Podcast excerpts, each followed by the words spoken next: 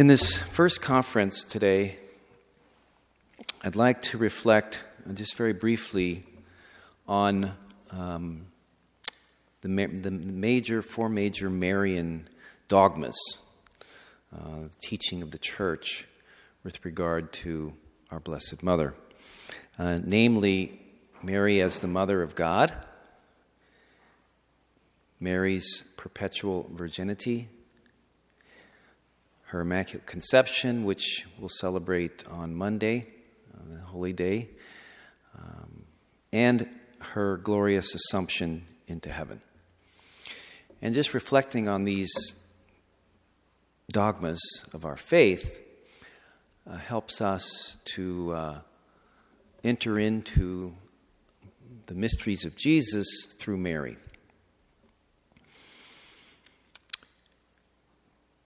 One of the titles of Mary is Gate of Heaven uh, in the litany. And whoever draws close to her draws close to heavenly things, draws close to that mystery which is her Son, Jesus. This object of our retreat, to draw close to Mary, opens into sacred mysteries, truths so wonderful that one's whole way of seeing oneself, seeing the world, and seeing God are never the same. Truths that evoke awe and wonder and reverence and silent contemplative prayer. To draw close to this wellspring of divine silence is the source of all preaching and teaching in the church. It's the source of our evangelization to bring people into the mystery of Jesus and his love for us and his mercy for us. And the purpose of a, of a dogma or a teaching of the church is not to define the mystery or exhaust the mystery, but to open it up and to reveal it to us. Dogma, in a certain sense, is a safeguard of the faith and thus the safeguard of fruitful prayer in our lives. And each definition of the church, each dogma, is a sign that points beyond what can be ascertained by reason alone. Each declaration is a standard or rallying point for the mystery of Christian prayer. So the Marian dogmas open the vast horizons of the mystery of Mary, of Christ and the Church, of humanity, and of the Holy Trinity.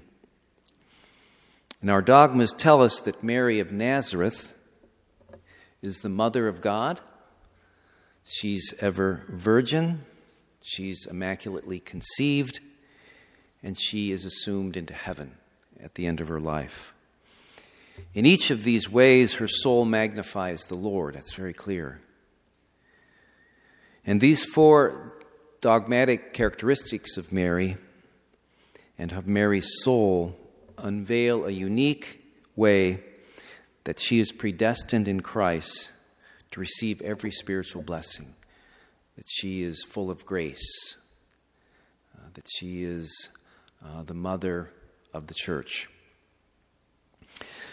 So, as Mother of God, this humble handmaiden was entrusted with the word of the Father, who was sent to her utterly vulnerable to our humanity, so that his divine humility might be born in human flesh in her womb.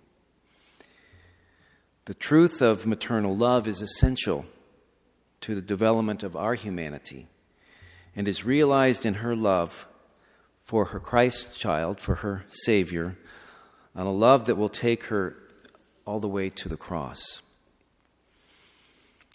And this motherhood, by which she bears Christ forever, is not a remote object of belief, but instead entrusted to the church, so that Mary might bear Christ ever closer to us. Just as she loved Christ as her son in her womb, so she loves each one of us as she sees Christ in us. She loves us with a mother's love because she sees Jesus in us and she exercises that maternal love over her son in us as we grow closer to her and to Jesus. Her perpetual virginity, ever virgin, she's a sign that reminds us that God's presence to humanity never does violence to its dignity or integrity, but preserves and raises up with new meaning.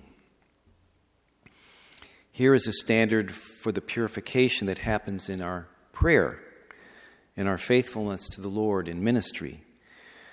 And we can be confident in the love of God because of Mary's radiance, a beauty that, if we allow it, draws us to the purity of heart.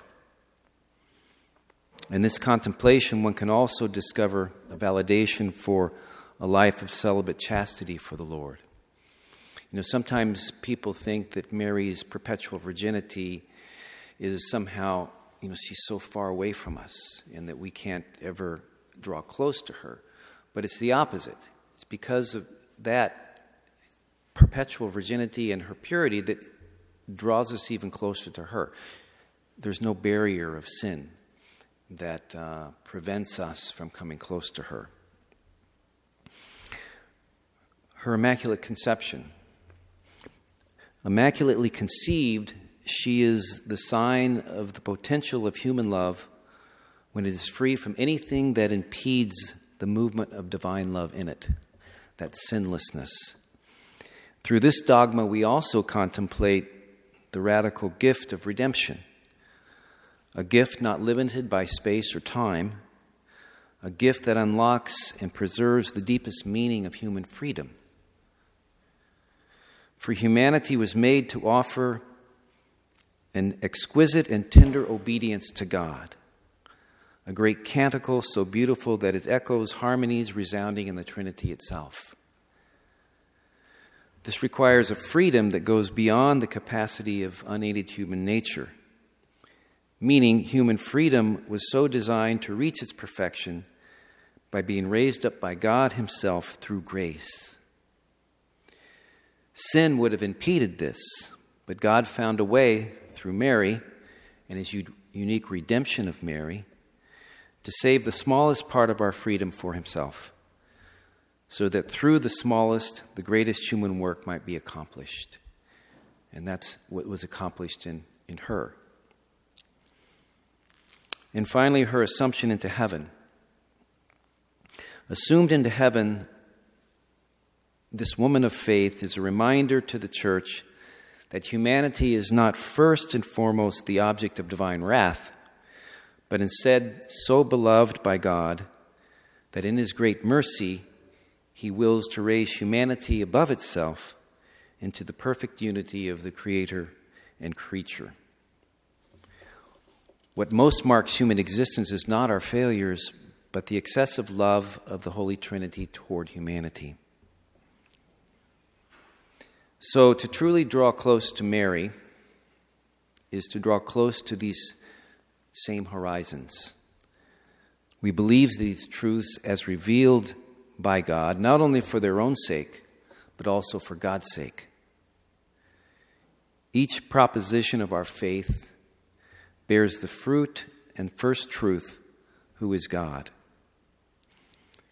By believing that Mary is the mother of God, that she's ever virgin, that she's immaculately conceived, and she's assumed into heaven, the first truth, who is Christ Himself, is present to us in a new way. His risen presence is a sheer gift to humanity, and it is a presence in which her mother's maternal presence is also entrusted to our care. Thus, the Marian dogmas open up the possibility of a deeper personal relationship with Christ, and remarkably with Mary herself, because he is present to give her to us when we believe what the church has proposed. So, as we reflect upon Mary, especially these four fundamental dogmas of our faith, We ask her to bring us into those mysteries, those divine truths um, that reveal so much about her and her Son. In the name of the Father, and of the Son, and of the Holy Spirit. Amen.